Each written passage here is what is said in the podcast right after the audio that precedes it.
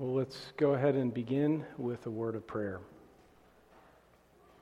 Our great God, Jehovah, who is and who was and who is to come, we desire not to boast in riches or strength or wisdom, but in that we know you, Jehovah our God, full of loving kindness and judgment and righteousness and who takes delight in these things and in those who boast in the Lord.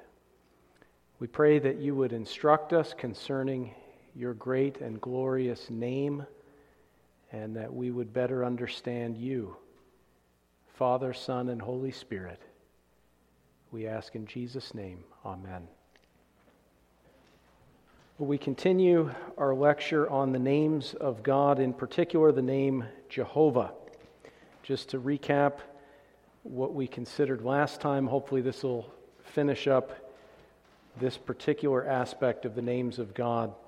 Uh, but last time, we, from an exegetical standpoint, examined some passages from the book of Exodus, in particular, Exodus 3 verses 13 through 15, Moses at the burning bush, and the angel of the covenant appearing to Moses, uh, Jehovah himself revealing his identity, his name as I am who I am, or I am, or the name that derives from that Hebrew notion of to be, uh, the one who is, was, and is to come. That name is Jehovah. He says, Verse 15 This is my name forever, and this is my memorial to all generations. We consider the fact that God reveals himself through his name or his names and his titles. Uh, more broadly speaking, God's name can be used as a reference to his self revelation in general. Uh, Psalm 138 says that God has uh, magnified his word above all his name. In other words, all the things God uses, the means of revelation that He uses to disclose Himself to us, are classified as His name. And uh, the most clear and powerful means of self revelation that's magnified above all others is His Word. And so when we speak in the shorter catechism of reverently using God's name, uh, you'll recall that it refers to God's names, titles, attributes, ordinances, word, and works as the things that we're to treat in a reverent way. God reveals himself, therefore, through his name. And so in Exodus 33, we saw that when Moses asked God, Please show me your glory, that God said, I will make all my goodness pass before you, and I will proclaim the name of Jehovah before you. And so God graciously reveals himself to Moses, not his inner essence, but God reveals himself truly through declaring his name. And so Moses is in the cleft of the rock. Uh, we're told that Jehovah descended in the cloud, stood there with him, and proclaimed the name of Jehovah. Uh, Jehovah passed before him and proclaimed Jehovah, Jehovah God, merciful and gracious, long suffering, and abounding in goodness and truth. Goes on to speak of his mercy and his justice, to which Moses bows his head in worship as his response. So we've seen God reveals himself through his name or names. Uh, God's name, just like human names, the whole idea of a name is it, it might uh, identify someone, say something of their identity, their characteristics, uh, their achievements, Somebody might get a nickname because of something that they've accomplished. Uh, their reputation. In the scriptures, we have names like this the name Nabal, which means fool. And uh, his name was Nabal because folly is with him. The name Jesus, for he shall save his people from their sins. It literally means Jehovah saves. Jehovah is salvation. The name Barnabas, which means son of encouragement. Uh, Perhaps he was given that name as a child, uh, but it might have been something that he received later as a result of people observing his character and his conduct. Certainly, we have every reason to think that he wasn't just named that, but that he was a true son of encouragement, a source of encouragement to others. Uh, and so God's names reveal who he is, and in particular, God's special name is Jehovah, his memorial to all generations. This in Hebrew is Yud He Vav He. It's the tetragrammaton, the four letters that is often translated in our English versions as L O R D, Lord, in all caps in the Old Testament. Uh, we're going to move on and look at some other names uh, in future lectures. Elohim, which is, means God in Hebrew, the plural, and yet applied to the one true God, and the name Adonai, which simply means Lord and Master. But we're considering that everlasting memorial uh, derived from the notion of I am who I am, God's eternal existence, his transcendent holiness, self existence, self sufficiency, his eternality, his immutability. I am that I am, and that name is Jehovah. We considered all those things. Uh, I do want to read a quotation from the great Puritan Old Testament scholar Ainsworth in his annotation on the Psalms. He says this concerning the name Jehovah quote, The force of this name, Jehovah, and he uses an I, which we said is interchangeable with the J at, in, in uh, more archaic English. So, for instance, King James Version 1611 would have uh, had an I or a J interchangeably, and they probably would have said Jehovah. But in any case, it's come down to us as Jehovah. Uh, he says, The force of this name, the Holy Ghost openeth up, he that is, that was, and that will be, or is to come. Revelation 1, 4, and 8, Revelation 4, verse 8, Revelation 11, 17, and Revelation 16, 5. And the form of the Hebrew name implieth so much. Yeah, being a sign of the time to come. And let me pause here.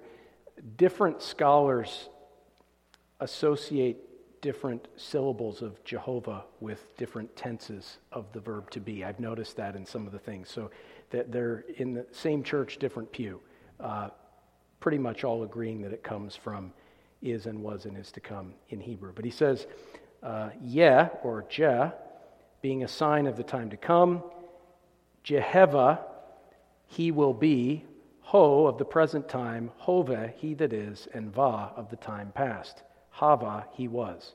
And all that to say, he's just a, he's, he's drawing it from these uh, to be verbs in Hebrew. He says, It importeth that God is and hath his being of himself from before all worlds, Isaiah 44 6, that he giveth being or existence unto all things, and in him are all, and all consist. Acts 17:25. That he giveth being unto his word, affecting whatsoever he hath spoken, whether promises, he cites some verses, or threatenings, he cites some verses. It is in effect the same as eje or eye, which is the Hebrew word that's used in Exodus 3 when it says, I am has sent me to you. That's shortened form. Uh, shortened form. Eya, eja. I will be or I am as God calleth himself, Exodus 3.14, end quote. So it derives from I am that I am, or I am in Hebrew. That's the idea. Now, we said that the name Jehovah serves to magnify the qualities of God's being as well, not just the essence of his being, eternal, unchangeable, infinite, not just those transcendent, incommunicable attributes that really don't have any manifestation in his creatures, but uh, they also serve to magnify the qualities of his being. Uh, his holiness, justice, goodness, and truth, uh, his wisdom, his power, the name Jehovah, which speaks of his transcendence and his essence, is then applied to magnify the significance of those areas of his character that are revealed in creation. In other words, if you look at Exodus 33 and 34, uh, it says he'll show his glory and all his goodness. So Jehovah shows the glory of his goodness. Jehovah, Jehovah God, if you're thinking of a mathematical equation, comes before the parenthesis and then all of the communicable attributes that are reflected in the image of God. Or we could say uh, all the qualities of God's being or his moral perfections are put inside the parenthesis. And uh, the, the statement Jehovah, Jehovah God, sort of uh, informs and is distributed uh, to magnify each one of those qualities inside the parenthesis. Uh, tells us something of his life, his intellect, his will. What kind of God is he? And Jehovah adds to that that transcendence. So we then proceeded to consider the dogmatic and polemical aspect, in other words, the doctrine and the controversial questions that flow out of these biblical teachings about God's name, Jehovah. And we decided to combine the doctrinal and polemical aspects because, in this case, very often the key doctrines happen to dovetail with the, the disagreements that occur. So we're just going to look at these things similar to Francis Turretin in his uh, Institutes of Elenctic or polemical theology. He just deals with all the subjects of theology in terms of these controversial questions. That's what we're going to do. And we already considered the first question Are God's names essential to his being or simply a gracious and accurate means of self revelation to his creatures? Uh, last time we affirmed the latter to be the case, that God's name is not essential to his being, it's revealed in human language, in Hebrew language. So it's, it's a, a means of self revelation that is accurate. It genuinely tells us something true about God in Himself, but it's not as though God in Himself, in the persons of the Trinity, speaks Hebrew and has this name with these Hebrew syllables. Uh, it's clear from Exodus that God, it says, He will be gracious to whom He'll be gracious and merciful to whom He'll be merciful in revealing these things. So it's, it's a free and gracious self revelation, it's not essential to God. Secondly, we asked, is the name of Jehovah applied to God alone? And we affirmed this. Psalm 83, verse 18, along with numerous other passages, you alone are Jehovah. So the word God can apply to civil magistrates, it can apply to the angels, it can apply in many respects, Elohim, to those that are mighty and strong, but the name Jehovah is applied to God alone. We showed how it applies to the Father, the Son, and the Holy Spirit in Scripture. Thirdly, we asked, is the name Jehovah applied to all three persons of the Trinity? Okay, there. As I said, we affirmed that and we proved it from the Bible. Fourthly, was the name Jehovah unknown prior to the burning bush?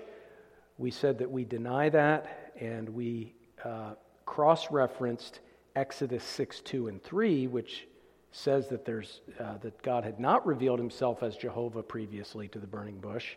But then we, we cross referenced that with some other passages from Genesis to show that it, uh, God was known by that name, but he wasn't known by that name, if you will. He was called by that name, but he, they didn't understand uh, the, the, the, the same sort of insight and knowledge of God's character that they would learn through the Exodus concerning that name. So the full meaning of it, or at least uh, that more robust meaning that comes from the burning bush on, had not yet come to them. Uh, and yet they did use that. You know, uh, Abraham called that uh, mountain uh, on Moriah Jehovah Jireh, Jehovah shall provide. Fifthly, did the serpent omit the name Jehovah on purpose when tempting Eve? We affirmed that. We showed from Genesis chapter 3 that, in fact, earlier in the accounts of Adam and Eve, God is spoken of as Jehovah God.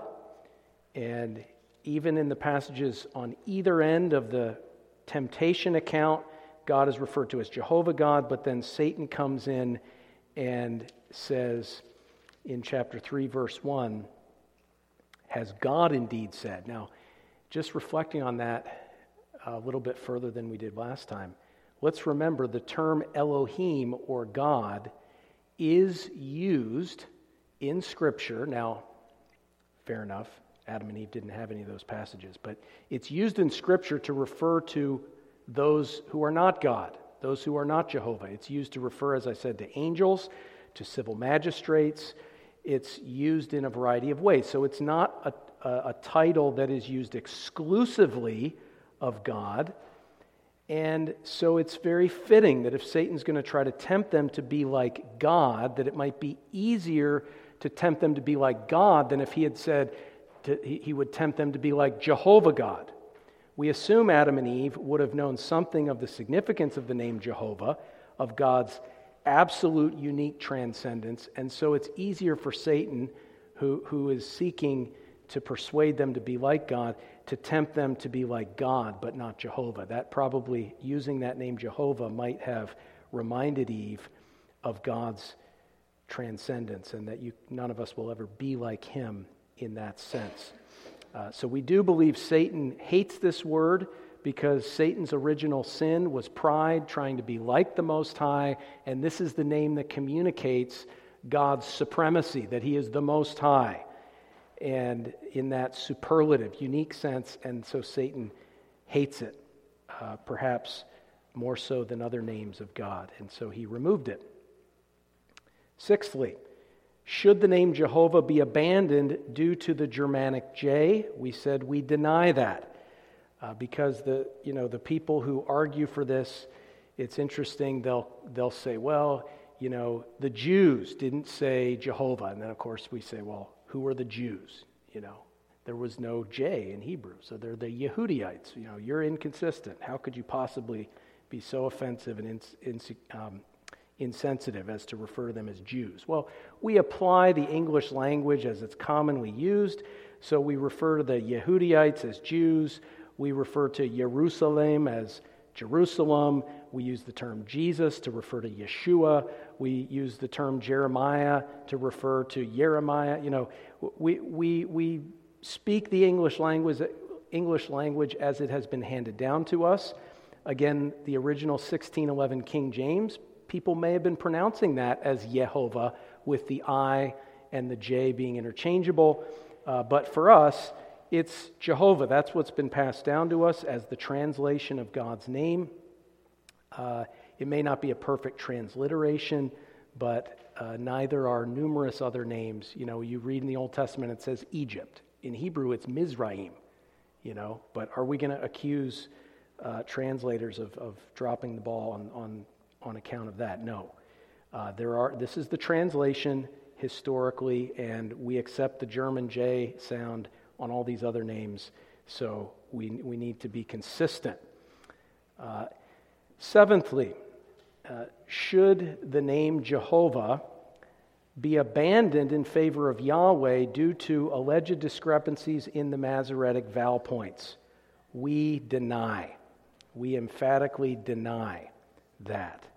Now, here's the conspiracy theory that is very prevalent out there. Whether it's true or not, it is a conspiracy theory. And it's important for us to recognize that doesn't make it false. A lot of conspiracy theories probably true, but this is a conspiracy theory. This conspiracy theory says this we have the Hebrew Bible in the Masoretic text. And that's been passed down to us from the Jews who were recipients of the oracles of God, and they had a meticulous, very, very detailed process of uh, transcribing and of, of uh, taking one scroll and letter by letter uh, transmitting uh, the Bible down through the ages with exact precision, even counting up the number of letters in each book and so on and so forth, to the point probably even of superstition to an extent. But uh, the Masoretic text, handed down to us from the Masoretes, and if you look at our later editions from, say, the Middle Ages, the, the manuscripts of the Old Testament Hebrew that we have, and you compare it with what was discovered at the Dead Sea, the, with the Dead Sea Scrolls, and nearly a thousand years in between, and you can see just the, the great precision and accuracy as God preserved His Word over many, many centuries through this uh, process and eventually through the Masoretic text. Now, in the Masoretic text, uh, you have consonants like B, C, D, F, right? Consonants, Wheel of Fortune, you know, buy a vowel. Consonants. Uh, and underneath and in between the letters, uh, and they read from right to left, um, you, you have vowels, vowel points that are there to express the vowel sounds A, E, I, O, U, sometimes Y, you know, a vowel. So these things are, are in the Masoretic text, and the prevailing theory here, we haven't gotten to the conspiracy yet, by the way. Everything I've said so far is pretty well known and accepted. Um, but the conspiracy says, first of all, those vowel points are uninspired and were added by the Masoretes. And so we don't really have the vowels because Moses didn't use vowels. Uh, Hebrew only had consonants, and the vowels were added later by the Masoretes. Uh, and so we don't really have a, a, an infallible, inspired knowledge of the vowels, which cause those consonants to actually form intelligible words and sentences. But they're uninspired, they say. And then they say that uh, when you look at the, the name Jehovah, the word Jehovah or Yehovah in Hebrew, that the Masoretes, because they adopted the Jewish superstition, that they shouldn't be using the name Jehovah because they don't want to use it irreverently, so they don't use it at all. And instead, uh, Jews today will often say Hashem, meaning the name, but the Masoretes would have said Adonai, which means Lord or Master. And so when they came across the Tetragrammaton, Yud He Vav He, Yehovah, in the Hebrew, they would read the vow, they, they would read Adonai, and to remind them to do that, so goes the conspiracy theory, um, they changed the vowel points for Yehovah, which, which they would say it's not even Yehovah. Really, Yehovah has the vowel points for Adonai.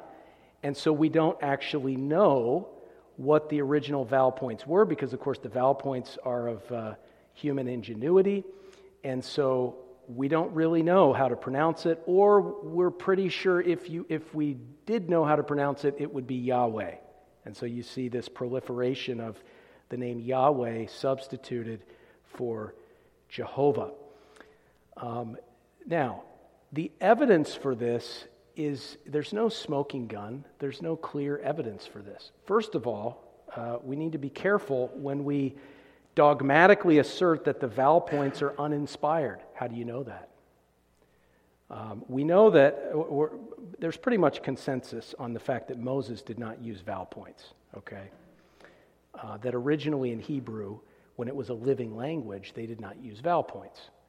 Uh, but the fact of the matter is, when they came back from the captivity and people were beginning to speak the language of the Chaldeans, and then people were beginning to uh, speak uh, the, the common language of the Jews in, in Jesus' day, Aramaic, there were some linguistic changes that would have created uh, uh, something of a distance between the average person and their common language around the dinner table and the language of Scripture. And you think about Scriptures being written over the course of uh, 1,400 years or so, 1,500 years, you, um, or for the Old Testament, maybe uh, over a thousand years you can see different dialects. I mean, there's already the, these challenges that exist.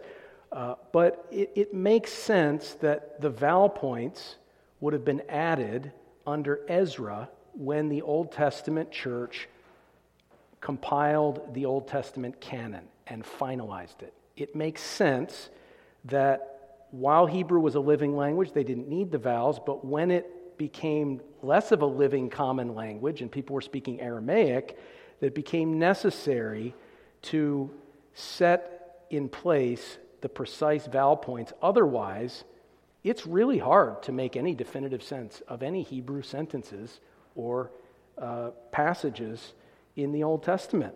You need the vowels to make sense of it. And so it makes sense. And there are, you know, John Gill, the great commentator, has written a treatise on this. Some other Reformed theologians have done the same. But it, it's understood in many classical Reformed uh, circles that the vowel points are inspired, and that enables us to say the Masoretic text actually reflects what is inspired. And so, therefore, scholars can't just, when they don't like a verse, oh, we'll put in different vowel points.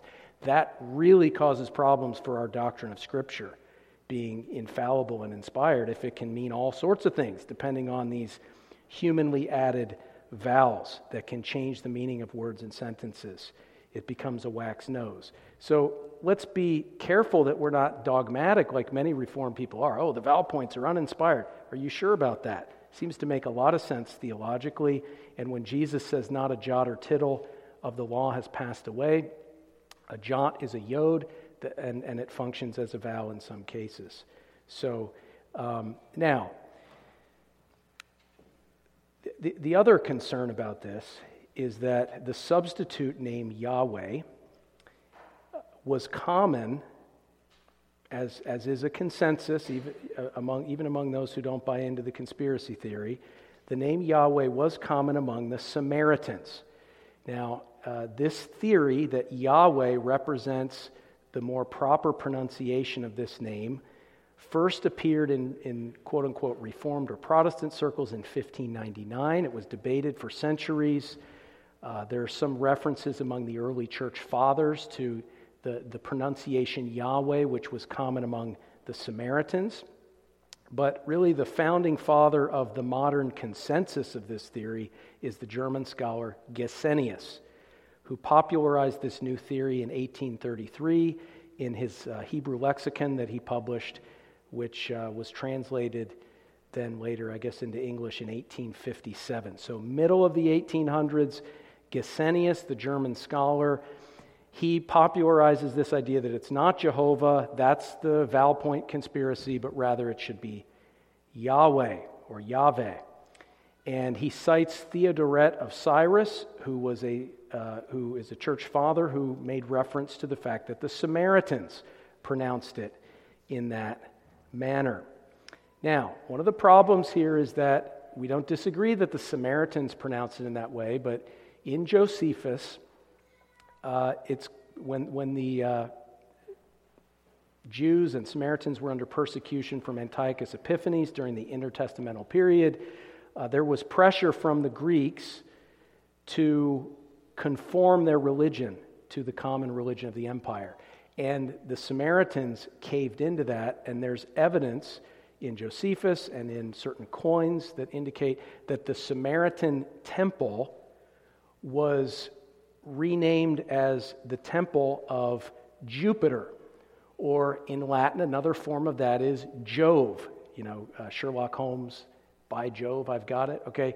Uh, Jupiter is Jove, and then pater means father in Greek, Father Jove. That's what Jupiter means. Not just the planet, but the god, Zeus, Jupiter, Father Jove.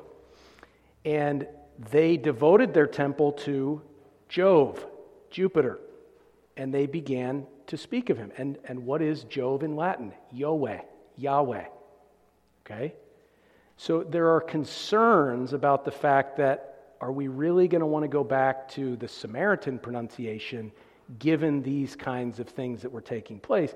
And it's interesting, Gesenius, in the same lexicon that has been so influential and everybody's buying into this conspiracy theory, he says this in that same lexicon. Quote, I suppose this word to be one of the most remote antiquity. In other words, I suppose this word, Yahweh, to be one, a word, of the most remote antiquity. So he says this is old. It's very old. It's of the most remote antiquity.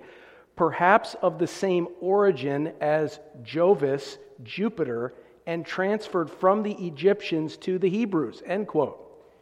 So Gesenius is operating under this uh, assumption of an evolutionary view of religion, and those who buy into this kind of scholarship, which is just as popular as the conspiracy theory itself, uh, the, the liberal scholars who originated and popularized and promote this theory are doing it because it fits in with an evolutionary view. Not that Jehovah arose at the burning bush when God Himself appeared and revealed that He is I am that I am. No, they say it doesn't arise from that. That's just uh, the incorrect vowel points of the superstitious uh, and overly scrupulous Masoretic scribes.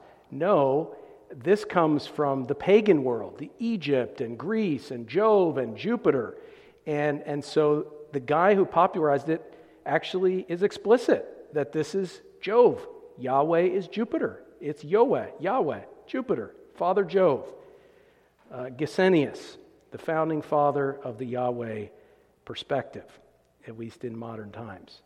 So recognize that there are a lot of people that are promoting this theory that may not realize its origin and may not realize all the implications. Now, does that mean we should go around condemning people? Oh, you're worshiping a false God. No. I mean, Yahweh, if that's the best we can do, this is an in house debate among people that love Christ and love the Lord. And we're just, I'm just saying, I don't think this is the best way to do it. And I think there's some problems with the origin of this sort of Samaritan pronunciation, though it has gained a lot of prominence in our day. Uh, we don't believe that the name of God originated from the pagans as part of an evolution of religion, but that God gave this name in connection with the burning bush. And if you adopt the Yahweh theory, uh, it's interesting. I'd, I'd, love to see it, but uh, it doesn't seem like there's anywhere near the same kind of momentum, if any, in terms of actually arguing that the name itself comes from I am that I am. That seems, it seems as though the Yahweh perspective is, is taking a whole different view of the origin. And other famous advocates of this theory have said Yahweh actually doesn't come from I am that I am. It comes from the idea of God as a creator, and they change the tense of the verb in Exodus 3 to say, well, it comes from it, uh, this idea that God is creator, not God as the I am. Now, one other point that I'll make just for myself, you know, in terms of where can we go in the Bible that as common men and women, this will make more sense for us? Well, I would say this just to cut through the conspiracy theories. Um, there, are many, there are many instances where the Old Testament people of God give their children names that have God's name in it. So clearly, they were not superstitious about making mention of the name of Jehovah. In fact, the Bible says that we're commanded to make mention of the name of Jehovah. That's a constant command in the Old Testament and beyond. Uh, so they have these, there are these theophoric names. Uh, Joshua is Yehoshua. Uh, Jehoshaphat, Jeho- Jehoshaphat, the Lord is judge or judgment. Uh, we could go on and on. Uh, Jehozadak, Jehozabad. I mean, there's all these names, and they all, these theophoric names, they begin with Jeho, Jehoshua. Uh, Jonathan is Jehonatan, Jehoshaphat, Jehoshua. Now, nobody I've ever heard, and I admit I haven't checked uh, InfoWars, but I don't know of anybody with the conspiracy view that thinks that the vowel points were changed for the theophoric names, nor anyone who's ever made that case ever. Okay? So this is not a thing, as far as I know. Happy to be corrected if somebody's found uh, that the conspiracy is broader than just God's name. Uh, but the fact is that why, why is it that these theophoric names don't begin with Yahweh, they always begin with Jeho, right? Jehovah, Yehoshaphat, Yehoshua, Yehonatan, Yehozadak.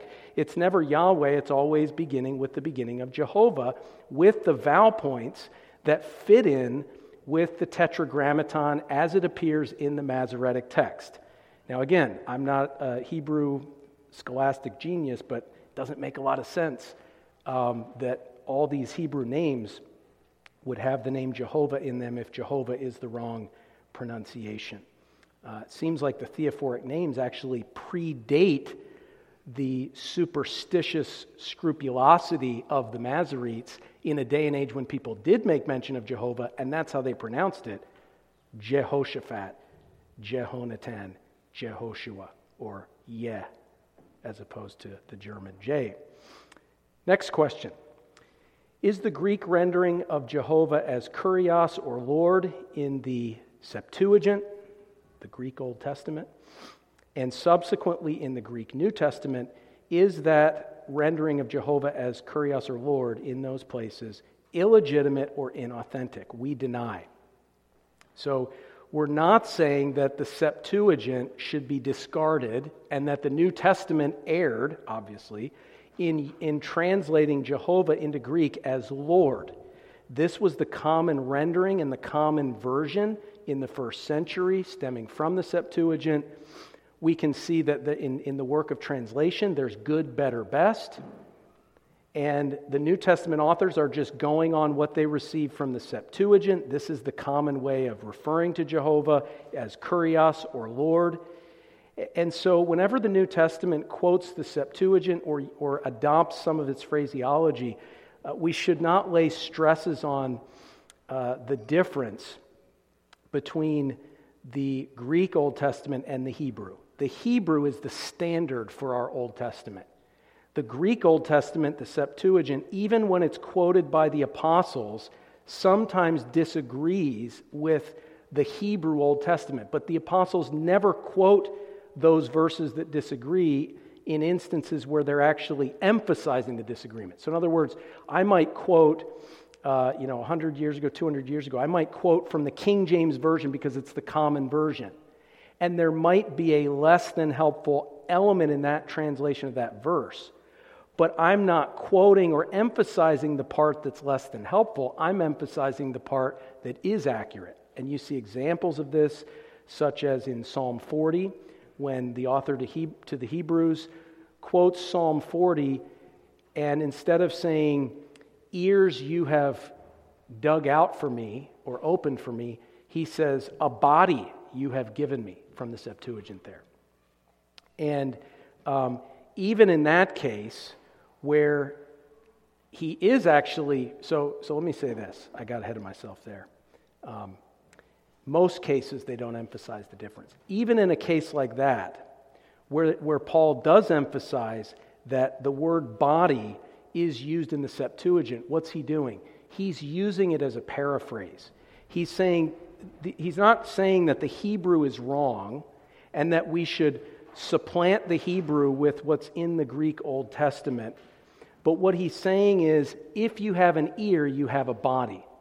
So he's saying that the Messiah would come as the perfect sacrifice for sin, and if he has an open ear, then he has a body. So the, the Septuagint is very loose. It's like the NIV or the New Living Translation, or not, not quite the message, but it's very loose in some passages. And even where Paul does draw attention to where it differs with the Hebrew, you can see he's just appealing to the general thrust of it as a paraphrase. But at no point should we ever take a quotation from the New Testament in Greek about the Old Testament and then go back and change the Hebrew. The Hebrew is the authentic, and the Greek is authentic for the New Testament. Um, and I realize I haven't explained that the clearest way, but I'll leave time for questions in a moment. But the Hebrew is still the standard. And so in the Hebrew, it is Yud He Vav He. In the Hebrew, it is not Lord, it is Jehovah. So, Lord is an equivalent. Lord is helpful. It's not the worst translation, it's a decent one, and it helps us when we come to the New Testament looking at the Lord Jesus Christ. So, there's a lot to be said for L O R D in all caps.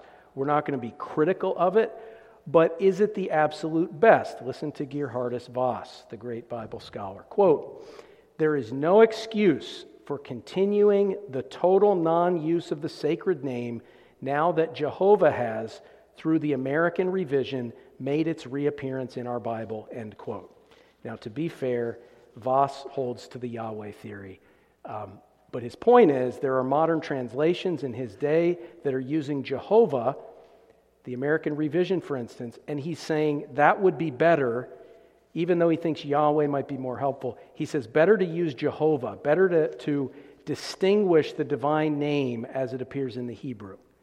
Uh, it's not critical of the New Testament or of the Septuagint, or maybe he is, but I'm just saying let's all be friends, but, but this is better. This is better. To say Jehovah is often more helpful.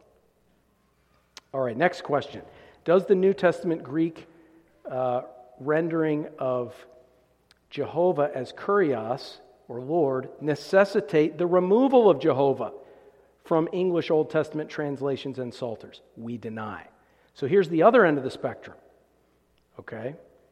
Uh, some people are saying the word L O R D in all caps is illegitimate. Let's reject it all and go with Jehovah. And, and you know, that, that's extreme. Uh, also, there are people who say, well, the New Testament says Lord, so let's just keep L O R D in all caps, and we really shouldn't have Jehovah appearing anywhere in our Old Testament translations into English or in our psalm book. So let's just get rid of Jehovah because the New Testament doesn't use that word. Well, that's another extreme. Uh, as Vos points out, the Old Testament scripture is scripture in its own right, and it uses Yud He Vav He. So let's let's favor that. Let's consider that. If that's an opportunity that we, if there's an opportunity to do that, let's support that. I think is what Vos is saying. Uh, doesn't mean we're overly critical of LORD, but it could be better. Finally, in an increasingly syncretistic and pluralistic age, would an English rendering of Jehovah more effectively convey the biblical doctrine of God than the more generic title, Lord? We affirm.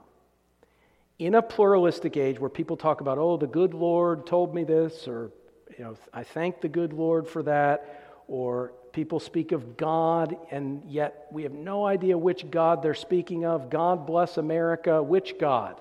Who are we even talking about? White House prayer meetings that are uh, ambiguous religiously, and we live in a syncretistic, a pluralistic age in which, if we were to have an English rendering of Jehovah in our Bibles or in our Psalter, then honestly, I think many of us would be shocked at how often this word appears.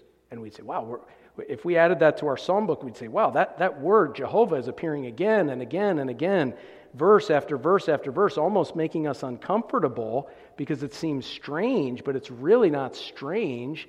We're the ones that are strange if, if we feel uncomfortable speaking of God with a distinct name to identify the God of the Bible and distinguish him from all other gods. So there could be a helpful use of this. And there are some who believe that the Septuagint was pressured, the, the uh, scholars who translated the Old Testament into Greek uh, centuries before Christ, that the makers of the Septuagint were pressured by the Greek Empire to say Lord or Kurios instead of the distinct name. We don't know that for sure, but you could see how pluralism would be well served with generic terms for God rather than specific ones. So, again, without condemning the current practice, uh, there is something to be said for the value of Jehovah as opposed to Lord in our contemporary situation now. Let's apply these things. First, uh, with respect to this name Jehovah, you need to know this name. When Moses went to Pharaoh, Pharaoh infamously said, who is Jehovah that I should listen to him? Psalm 9, verse 10 speaks of the people of God uh, as those who know God's name, and the enemies of God as those who do not know his name.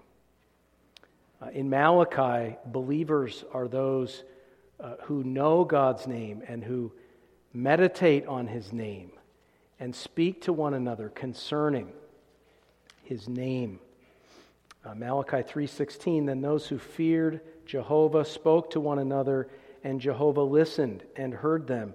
So a book of remembrance was written before him for those who fear Jehovah and who meditate on his name. Were to remember it to meditate on it to think about it to think about the meaning of it. I am that I am the one who is and who was and who is to come interestingly the Greek New Testament authors definitely draw our attention to the meaning of Jehovah when they repeatedly say, especially John in Revelation, He who is and who was and who is to come. Know this name.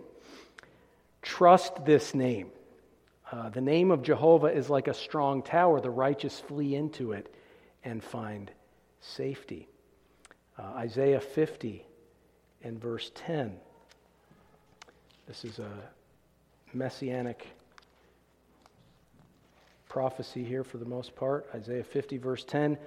Who among you fears Jehovah, who obeys the voice of his servant, who walks in darkness and has no light? Let him trust in the name of Jehovah and rely on his God. So we need to trust this name. We need, and in Hebrew, the word that's often used for trusting is to take refuge in. To, you see that in our psalm book. Oftentimes you'll see in your prose version of the psalm that it says trust, and in your psalm book it'll say take refuge or find a hiding place. That's the idea in many cases, the word trust in Hebrew. We're to take refuge in this name. It's for his name's sake that he is eternal, unchangeable, always faithful. It's for his name's sake that he redeemed Israel. It's for his name's sake that he redeems us. It's for his name's sake that he never leaves us nor forsakes us and that he leads us in righteous paths for his name's sake. So trust in this name. Trust in, again, what it signifies and what it teaches. Thirdly, call upon this name. We're told in Genesis 4:26 that in the days of uh, Enosh, Enoch, one of those guys, uh, Genesis 4:26, in the days of Enosh, then men began to call on the name of Jehovah, call upon this name. Whoever calls on the name of the Lord, the name of Jehovah, Joel chapter 2, it's applied to Christ in Romans 10, shall be saved. And in particular, uh, Lamentations chapter 3, verse 55. Listen to what we find there. I called on your name, O Jehovah, from the lowest pit. You have heard my voice. This is a name we can call upon and know that God is everywhere present. He's all sovereign, everywhere present. He hears us, He knows us, He loves us, He is unchanging and unchangeable. Call unto Him from the lowest pit of sorrow and affliction. Love this name. Love this name. Uh, and again, I, the, I, I'm, I don't want our polemical aspect to take precedence here. I'm not saying love this name and therefore say Jehovah every time, and if you say Lord, you're subpar. I'm not saying that at all. Uh, we can say Lord as long as we know what we're saying and, and we know it implies Jehovah, uh, the one who is, was, and is to come. I am that I am. Uh, uh again, we can express it even, even if, if Yahweh is, is our best judgment of what this should be. We can, we can love this name Psalm 5:11, but let all those who rejoice, let all those rejoice who put their trust in you. He goes on, let those also who love your name be joyful in you. We're to love this name.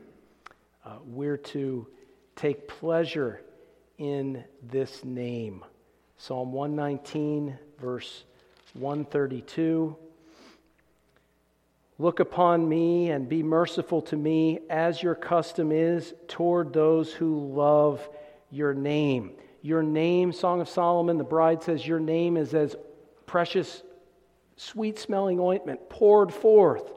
The beauty of God's name, the delightfulness of God's name. Lord our Lord, Jehovah our Lord, how excellent is your name in all the earth. Is that how you feel about God's name? and take this name. In marriage, uh, the, the bride takes the name of her husband in our culture. And the Bible warns us against taking the name of God in vain, bearing it in vain, wearing it in vain. We can receive God's name placed upon us in baptism or in the benediction, number six, place my name on them when I bless them. Uh, we can receive that name from this covenant of marriage in the visible church and we can profane it and we can live a life that's totally inconsistent and the Gentiles will blaspheme God's name because of us. But no, we're to take this name and we're to reverently fear this name and love this name and wear it and bear it before the watching world and glory in the fact that we are Jehovah's people and, and we've been inscribed on the palm of his hand. And as Isaiah says, we, we, we covenant to be the Lord's, the God of Jacob. And uh, uh we're, we're accounted as Jehovah's own people. Take this name, use it reverently. Uh, Our Father which art in heaven, hallowed be thy name. Don't take it in vain. Don't use it in vain. Use it by all means. Don't be like the superstitious uh, Masoretes. Uh, sadly, they're, they're burning in hell, and yet they did so much to preserve the Word of God and to copy the Scriptures. They had that Scripture with them. They were, you know, eating, sleeping, breathing it 24 7, all these things, and yet uh, they, they didn't use the name of God. They didn't understand it. They didn't wear it and bear it and reverently fear it and take refuge in the name of Jehovah. We need to be reverent about it. Uh, we need to pray with the psalmist, Psalm 86 11. Give me an undivided heart. Unite my heart to fear your name. Uh, we're told even that when sinners come to repentance, even when the gospel bears fruit from the east to the west. Isaiah 59, verse 19 So they shall fear the name of Jehovah from the west, and his glory from the rising of the sun. And we need to approach this name. Uh, God in Deuteronomy and throughout the scriptures puts his name in the place of his worship. He, he sets his name at the tabernacle. He places his name at the temple. Jesus says, Where two or three gather together in the church in my name, there I am in your midst. Approach this name. Uh, Jehovah has set his name in the midst of his congregation. Approach him there. And as I said, through baptism and through the benediction and even through the word of God as it's proclaimed to us and we call upon the name of the Lord and we use it and make mention of it and bear it in public worship. Approach this name. Finally, make mention of this name. I've already said this several times, but just listen to some of these passages Isaiah 26 13.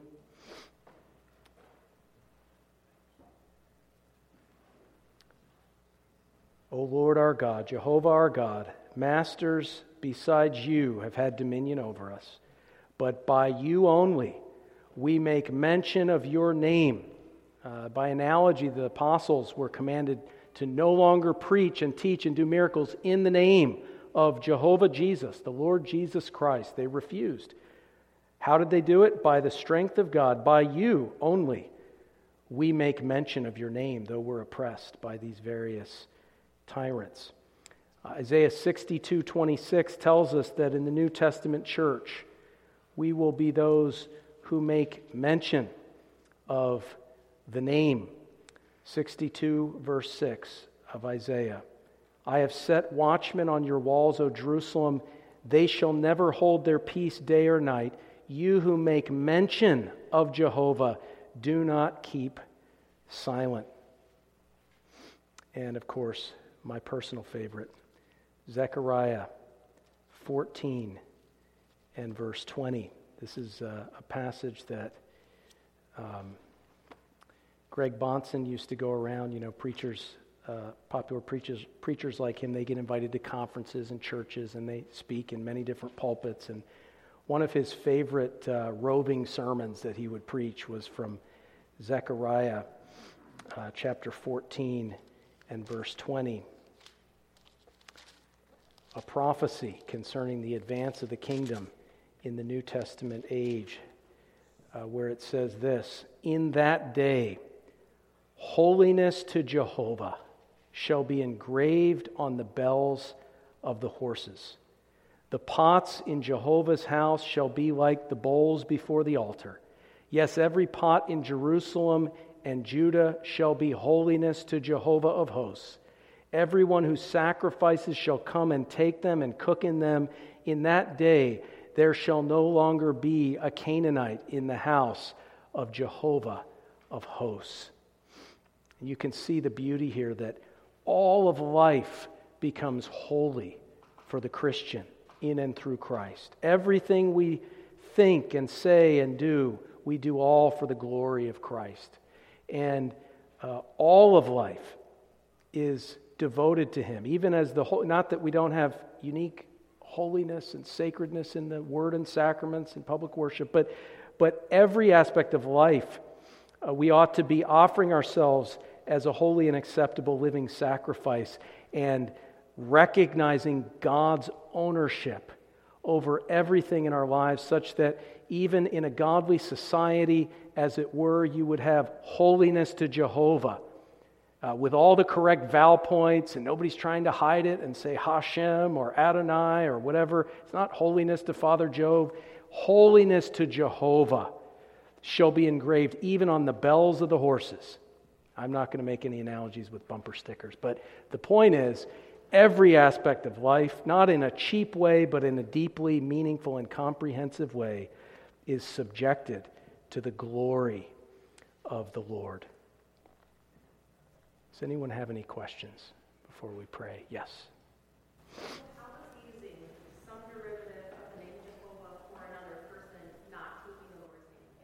Good question. So, um, Jehovah, let's take um, uh, the name Jonathan. Uh, let's take the name Joshua. Uh, Jeho- Jehovah saves. Yehoshua. Jehovah is salvation. So it's a theological assertion. So it's not that they're naming their children Jehovah, which I think would be inappropriate, and then we can get into the question of, you know, uh, Hispanic folks naming their children Jesus and all of that. I, I, I didn't study to answer that question, but um, of course Joshua is, is Jesus as well. But, but I think that it's a theological assertion. Um, Jehoshaphat, Jehovah is judge, or Jehovah performs judgment, um, and so on and so forth. So I think as long as it's an assertion of a truth about Jehovah, Jehovah Jireh, he, you know, Abraham named a place, I think it's not a vain use of God's name. But that's an excellent question because, you know, we do think about that, you know. Um, again, would you name your child Jesus? Uh, I would not, and but I'm not, I'm not prepared to give a comprehensive reason for that. I would say, certainly in English, Joshua and Jesus are different, so you can say Joshua without saying Jesus, and therefore you allow that term of devotion to maintain its uniqueness. Um, but yeah, I think, I think it's just meant to be a theological assertion that includes Jehovah's name, but not meant to say my child is Jehovah. Any other questions? Yes. Um, as far as I'm aware, the authorized is the only English translation that retains Jehovah. Even before the of Moshe in Genesis 22, it has it. But I'm just curious why uh, it's not. It doesn't seem consistent in the Old Testament. So, uh, great question. Um, and I apologize, we're kind of going over time here, but great question. So, very succinctly, as, as much as possible, uh, I would say there are other translations, such as the ASV, such as the modern King James Version, which you can get on eSword on your app, and it'll say Jehovah every time. So there, the rest of it is hit or miss, but that's kind of interesting to have that. So there are some translations that will say Jehovah every single time. Um, they're more or less mostly mom and pop translations, but as Vos pointed out, the ASV would be one. I think it's the ASV. It could be the RSV, but it's one of those. One of those two could be the RSV. But but the issue is, why is it that modern translation, or why is it that the English translation sometimes will say Jehovah or Yahweh, but 98% of the time they say Lord? The reason is some passages would not make any sense. And so the, the King James translators are saying, okay, we're going to follow the Septuagint and the New Testament and just say Lord, but it would make no sense whatsoever in a passage where it says, uh, You alone, they will know that you alone are Jehovah, and you just use a common title. There are some emphatic references to the name of God that are so emphatic that even I would say in our blue psalm book, it does say Yahweh, seeking to use a divine name in Psalm 83. That would be one of the instances. And, but there's another instance in our Blue Psalm book, I want to say it's from Psalm 68, where it says something like, Your name is Lord, or something where they don't use Yahweh or Jehovah. And it does sound a little uh, less refined as it might if they would have used the divine name in terms of the context. So that's why. They're just trying to be faithful to the context even when they prefer Lord, they see some passages just sound kind of clumsy otherwise. Yes. Um, and yeah, it is the ASV that uses Jehovah consistently. ASV uses Jehovah. ASV. I do have a question about just that translation. I know that was when they were beginning to bring in critical text theory. So, but I I don't know how influential it was. Would, would you recommend the ASV or, um, it's been so long since I have brushed up on this. That's a great point. Yeah, I personally would not be a big fan of the ASV. So the modern King James Version, MKJV, which I think was put out by Jay Green, maybe. Um, again, it's sort of a mom and pop version, you know. As soon as they started where you could like print your own T-shirts, it just went on from there. People have their own Bibles, but he's a pretty good scholar, so it's a good version, and it's based on mostly on the King James in terms of it's not a lot of variation uh, from the King James, but um, the MKJV, modern King James version, is pretty helpful. I refer to that a lot, but the ASV does have uh, the critical text theory behind it. So I would not necessarily encourage, especially in the New Testament, the ASV. Uh, yeah, thank you for pointing that out. I wouldn't, I wouldn't say switch over to the ASV. I'm not saying switch over from what you've got, King James, New King James. I'm just pointing out with Vos, if there comes a time when we can choose good, better, best, this would be better to have Jehovah in there. But we're not going to sit around complaining about that. Some, some countries don't even have the Bible at all, so we should be thankful. Anything else? Yes.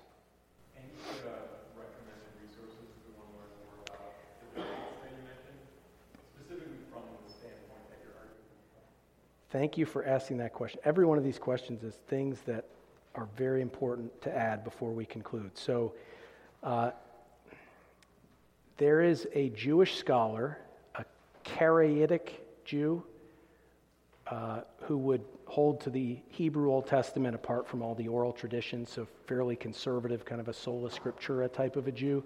His name is Nehemia Gordon. It looks like Nehemiah, but it's Nehemiah.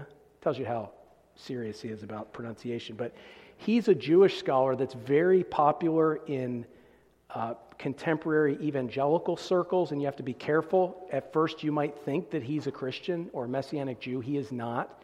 He does not believe that Jesus is the Messiah, but he is a Dead Sea Scrolls expert. He's very well respected in Israel, and he, he's a Hebrew scholar of scholars. He, he has a lot of helpful things to say.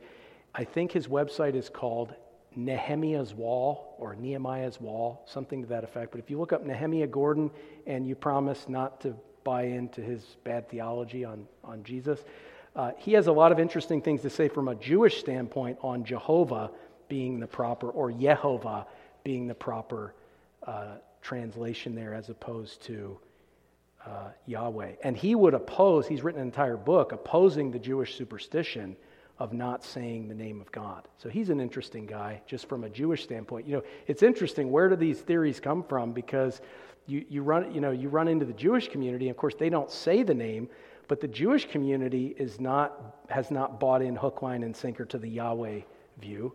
So it's like, where is this coming from? You know, uh, largely from backslidden liberal European uh, apostate Christian scholars. That's where a lot of it comes from, but it's not even necessarily the most popular among the Jews themselves.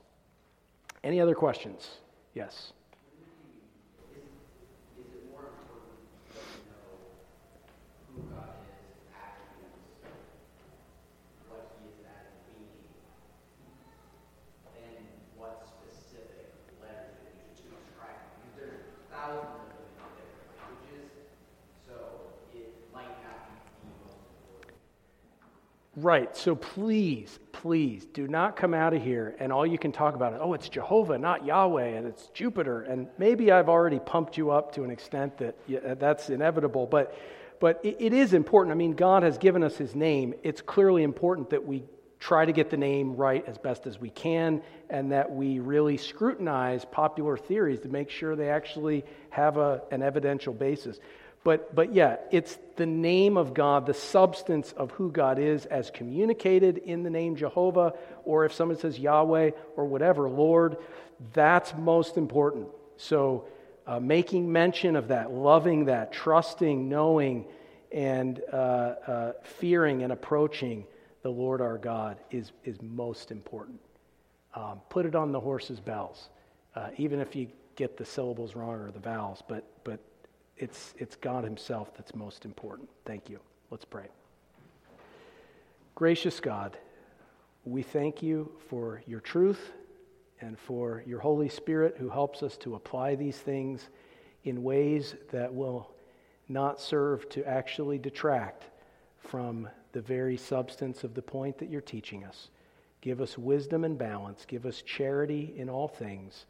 Help us to cling to the truth and search the scriptures to know what is the case, uh, and yet to speak that truth in love and uh, enable us to beware, uh, to have armor of righteousness, not only on the left hand, but on the right hand as well. We pray in Jesus' name. Amen.